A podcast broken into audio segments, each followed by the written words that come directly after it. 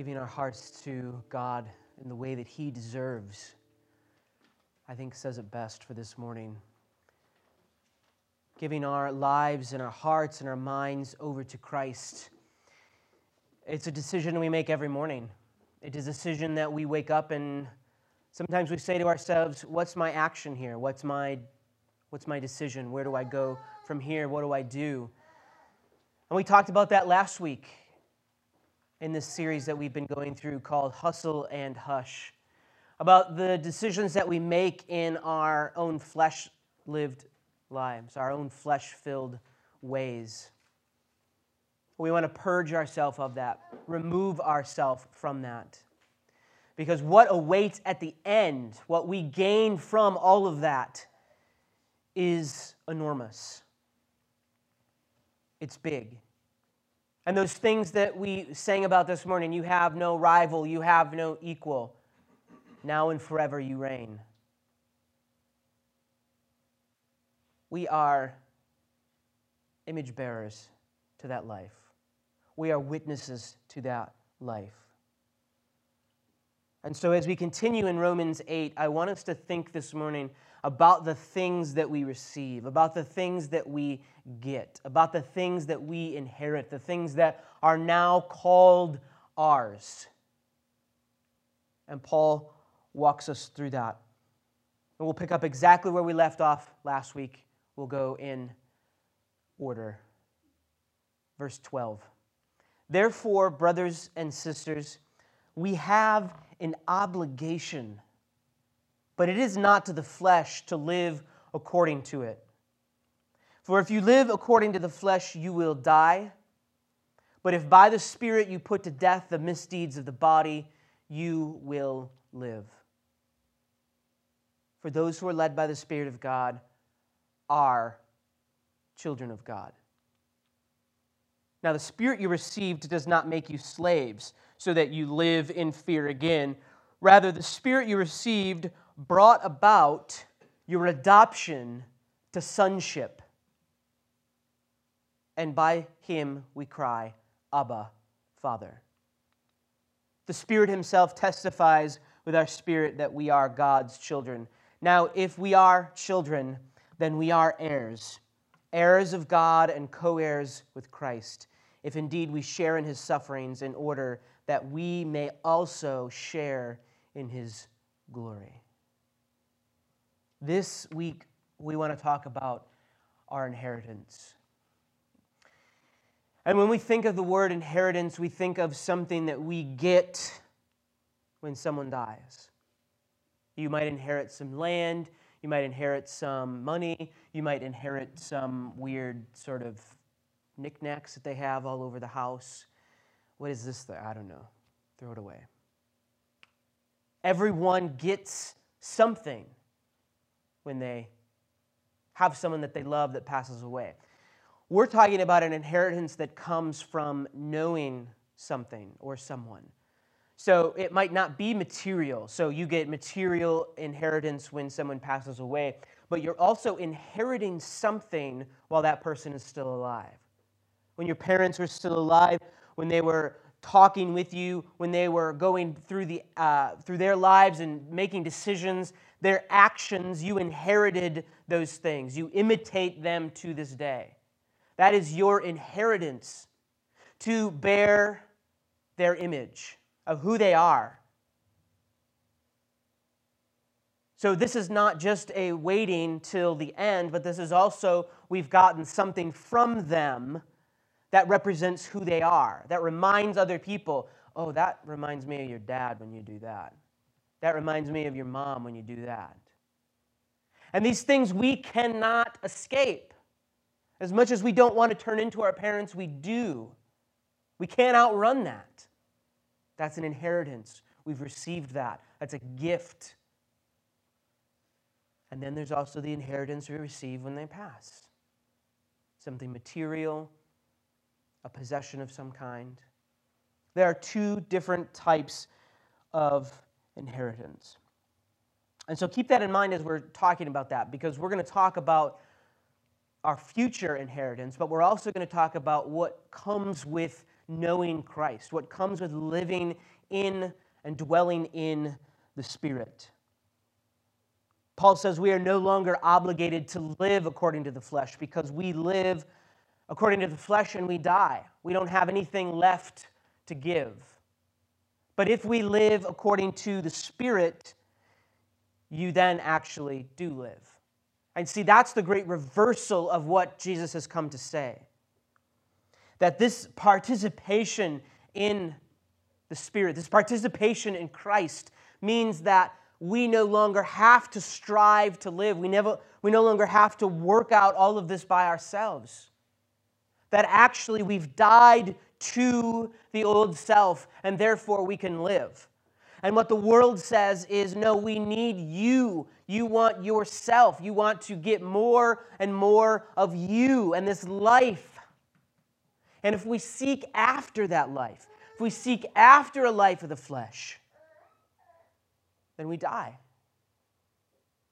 And this is the great reversal that Jesus has come to show us. That for those who are led by the Spirit of God are the children of God. And this is maybe one of the most hopeful, one of the most blessed, one of the happiest verses. The good news of Christ is that those who are led by the Spirit of God are the children of God. Now, this was this was a, a concept completely foreign to the Old Testament Jews. That we were sons of Abraham, of Isaac, of Joseph, all down the line. Sons of Moses in that tribe, and then all of the tribes, and then sons of David. And in fact, what was the prophecy? that Jesus would be a son of David. You see, so the lines were very patriarchal. They were, Who is your father? Who is your father? You are a child of that person. So, what it meant to be a son was that you inherited that father's name David, son of Jesse. And all through the line, you were a son of somebody. And then Jesus comes along and says, Now you are a son of God. Well, they got to run him out of town for something like that. Because that's blasphemous, that's heresy. You can't be the Son of God. We are not the children of God. That's only reserved for one person. We don't, we don't get to call ourselves that, do we? But Paul is here saying that we're no longer identified by our earthly father. We're no longer inheritance to the earth as it is. We are an inheritant to everything that God has said. That we become his child, and therefore we have a name and we have an identity in God. God shows up and says, No longer are you David, son of Jesse, you are a child of God. And I think sometimes we take that for granted. We overlook how big that implication is. We overlook just what that is calling us to. To be led by the Spirit is to be the children of God. But that word led by the Spirit is better probably translated to being driven by the Spirit, to be animated by the Spirit. We need to recognize that the Spirit drives our lives. And when we don't let the Spirit drive, when we want to lead the Spirit, when we take a, a, passive role in our lives and we just think, well, this is it. I can just, again, get in the boat and be aimless because the Spirit is taking me. There is an active role that the Spirit takes in leading you. It's not a dog on a leash. It's the wind in a boat. And if we want to continue our metaphor, we need to see exactly where that boat is going. We need to steer it in a particular direction. And in the church that I grew up in, that direction was heaven. That when you believe in God, you get in the boat and the Spirit takes you, and your direction is heaven. That heaven is the destination and it's the end of the line and every believer goes there. And that's what you do when you get in the boat is you pick your course and you head for heaven. But Paul's not saying that, is he? Paul's not saying that our inheritance is heaven, that our direction, that at the end of the road, when all of this is over, our inheritance is heaven. Hmm. There is an enthusiasm in the Holy Spirit. There is an active influence. The Spirit leads when we allow it to lead. That's interesting, isn't it? that the Spirit can come alongside of us and we don't want it to lead. And so we take an active role in pushing that away and say, No, that's not what I want for my life. Holy Spirit, I'm looking for those answers. Come into my life and answer all of these unanswerable questions for me. The direction of my life, I'm, I'm aimless. And then you hear and you hear and you hear and you hear, and people are saying, I see this into your life, and the prayers always come back this way, and you're like, ah, that just doesn't sound like the Spirit.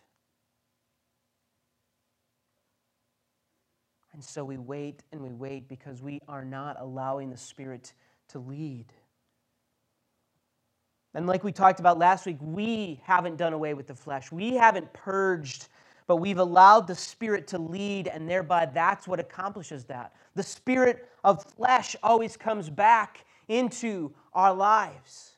We follow the body, and the only way that we purge that is if we allow the Spirit to gather, is to allow the Spirit to drive. As we're participating in that sonship, this is what it means to be led by the Spirit of God. There are huge implications for this.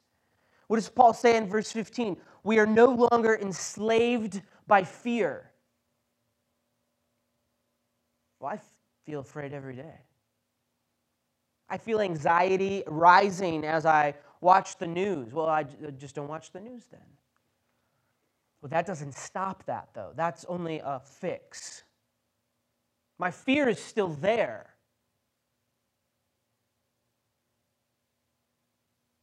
But Paul says that when we allow the Spirit to lead, when we call ourselves the children of God, we are no longer enslaved by fear. In fact, he goes so far to say, so that you don't live in fear again. That was your old life. Fear was your old life because you were so fixed on the end if you follow all of the world's news and you follow it to its conclusion, you will find something very bad happening.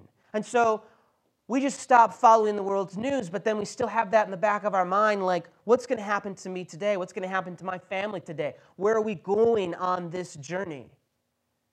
And so all of a sudden now we've put the fear of the flesh back in our bodies. And Paul says, let's not do that again. You are raised better than that. You now have this new life and this new spirit that's leading you, and don't become fearful people again. Ooh, that's hard to do, though. That's almost an impossible task for us to do, right? Okay, good. Because God's taken us to a place of dependency where we need Him to show up every single moment and say, God, I am so scared about what's happening in my life. I'm so scared about my health and my family's health, and I'm so scared about a job opportunity, and I'm so scared about driving on the road, and I'm so scared about money. I want to hand it all over to you. I give this to you, God. I trust you with this. And then it no longer becomes us trying to beat our fear and say, Well, I've prayed and I've prayed and I've prayed and I just, I just can't get over it. I just can't do it anymore. Good. God's got you right where He wants you. God has placed you in that moment. He's placed you in that place to say to you, I know you can't do it. I've been telling you this. I sent a Savior to help you do this. I've placed you in this moment to accept my inheritance, and you still want to do it by yourself. Just turn it over to me. So, being God's children means we are not enslaved to fear. It also means that we have this intimate relationship with God. We prayed about it, we read through it, we sang about it this morning. God is love, and we love God, and we have the ability to come closer to Him. And the people could not look on Moses' face because he had been in the glory of God. And Moses himself had to veil his face so that they could not look at God. And now the veil has been torn away. Oh, that's what that means. It means that we can stand in the presence of God and not be shaken. We stand in his awe and his presence, and we are moved to tears, to joy, to worship. And here's the funny thing about it is that we think about this glorious day where we'll all be together as saints, worshiping Christ at his feet, on his throne. It's going to look like this. So, why should we wait? Why shouldn't that day be today? Why shouldn't we praise God and worship Him and pray and read the Word and go through all of our lives as if we're waiting to be at the, the seat, to be at the throne, to be at the feet of Christ. Why are we living our lives as if we're waiting for that inheritance? Because as we become children of God, we know that we can approach the throne and we can and we do and we should. We should live our lives as though Christ is there, moving in the Spirit with us, here in the room now, here in our lives with us as we move day to day. And we say, Boy, I can't wait to see your face. Moses saw your face and he had to cover it. But here we can stand in the presence of God and know that he has accepted us. That's what it means to be a, ch- a child of God an innocent child going to their father and their father opening his lap and saying, Come to me. You do not need to be worried. And it means the same as the prodigal son. As the son goes away, he comes back to the father who was there running down the road waiting for him. This is the Father as He opens His arms. This is what it means to be able to enter into the Spirit of God, to enter into His presence in open arms that no matter how many mud pits we've eaten in, no matter how many inheritances we've thrown away, to be able to approach God as his son or daughter, that should light your world on fire. There should be nothing holding us back, and we forget this. We receive this spirit of adoption, and Paul says this, enabling us to cry, Abba, Father. Here's the great thing about Abba. And you know which one I'm talking about. Not the Swedish one, but the Aramaic Abba. This word is Aramaic. It's the common language. It's not highfalutin Greek like Paul is writing in. It's the language of the common people. In fact, he says Abba ho pater, which is Abba, Father, which is Abba. I'm placing the name Abba next to the holiest of Greek, Ho Pater. To say these words are the same, that you no longer have to be distant, you no longer have to push him away, Ho Pater. Oh, my dear Father, oh, how can I please you today? We welcome into his arms and we say, Daddy, I love you. Now, Abba is not a direct translation of daddy, but it is a familiar term. And in fact, it's so familiar, it's what Jesus calls his father. It's the name that Jesus used for his father in Mark, crying out, Abba.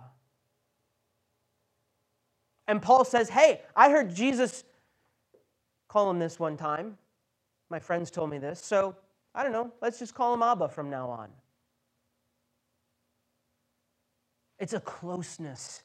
It's a, I have a relationship with this man.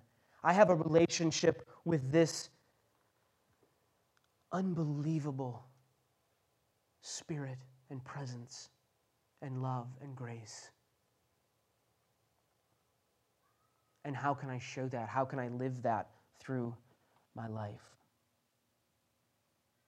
But we have an assurance of this. And these are some of the privileges that we have in his presence. That we gain a new identity as co heirs. Now, this is an interesting part because Paul comes to the conclusion of the opening of chapter 8. He's starting an argument and then he's going to go into what this all means for us. And verse 17 is that transitional phrase, that transitional verse that takes us out of the arguments from 1 through 16 and then will put us in the rest of the chapter 18 through 39. And he's looking here now at what it means to be in his presence, the privilege of doing that. And so, understanding our role as co heirs, he calls us heirs with God and co heirs with Christ, which makes me a little bit nervous. To be called co anything with Christ puts me in a very peculiar position. To say that Christ and I are the same even to use our names in the same sentence is something that we're just not comfortable with. Now, he's not saying we are Christ, he's not saying we are Jesus. He's saying that we are inheriting what Jesus inherits. That's scary to me. That's a big thing. That's a big thing for us to think about and to plan our lives around. Because when we think about being a Christian, when we think about being a believer, when we think about coming into this family, we don't think about that. We don't think about the glory that Christ received in that moment of his resurrection. We don't think about that becoming now the ability to share in that glory with Christ. Everything that was promised to Christ, we live in and through because of our sonship. He is the Son of God, and we can call ourselves children of God as well because of that Spirit. There are privileges, but there are responsibilities in that position because that's something big to take on. That's something big to dwell there and say, How are we receiving this? Am I living my life as though I am a co heir with Christ? Am I living my ways as if I believe? And again, we're talking about these two inheritances now and later. And now you already own the land by virtue of who you are as my son. And eventually you will actually receive the land because of everything that's already happened. This was a huge deal, and there's actually not a lot of understanding adoption in the New Testament and what that would include in Jewish laws. But when someone is adopted in the Greek world, they are bestowed full family rights. When you become a son who is not your line. When you were adopted, you became full family. You have all the rights inherited by any of the other sons and daughters in that family. And this is the mind blowing part of what Paul is preaching here. What he is teaching to the church in Rome, this should make us slobber on ourselves because we just don't understand it. How is it that we can have full familial rights in the kingdom of God? How is it that God has called us to this and the Spirit has moved and Jesus has done what he has done? How do we get to share in that? God has brought us closer to Him through His Son and given us a spirit who says, Let me lead you. Let's be active together in this world. Let's do the things that God has called us to do. And still we say, I'm just not worthy enough. It'll be great in heaven when I can just look around and see all those people and we'll worship God, and that'll be that. we become co heirs. And this is a huge deal. This is for us an encouragement. And it's also kind of a bummer. Because how does Christ get glorified? In his suffering. Paul says that Christ is glorified because he suffered. 2 Corinthians 1 5, Paul writes this just as we have an overflowing share of the Messiah's sufferings, you see, so that we have an overflowing share in comfort through the Messiah. We suffer and we are glorified, not because of who we are. Yeah, we're unworthy. I get it. I know that. And you're sitting there thinking, how can he say this? How can he say that I'm going to be co heirs with Christ in the glory that is to come. How is it that we're inheriting that in our lives? I'm not saying it though. Paul is saying it. Christ is saying it. He's putting all these things together because he loves us so much. God loved his creation so much that he sent Jesus to do the thing that we couldn't do. And all he says is just have faith that He is who He says He is. Let the Spirit live and reign in your life. And that'll cause you to inherit His glory. If indeed we share in His sufferings, well, that's the part that troubles me, though. That's the part that gets me to wonder well, what are these sufferings that are going to come my way? What are these things that I can't live up to? What are these fears in the am I supposed to have fear? Am I supposed to have anxiety? Because that sort of feels like the sufferings of this time.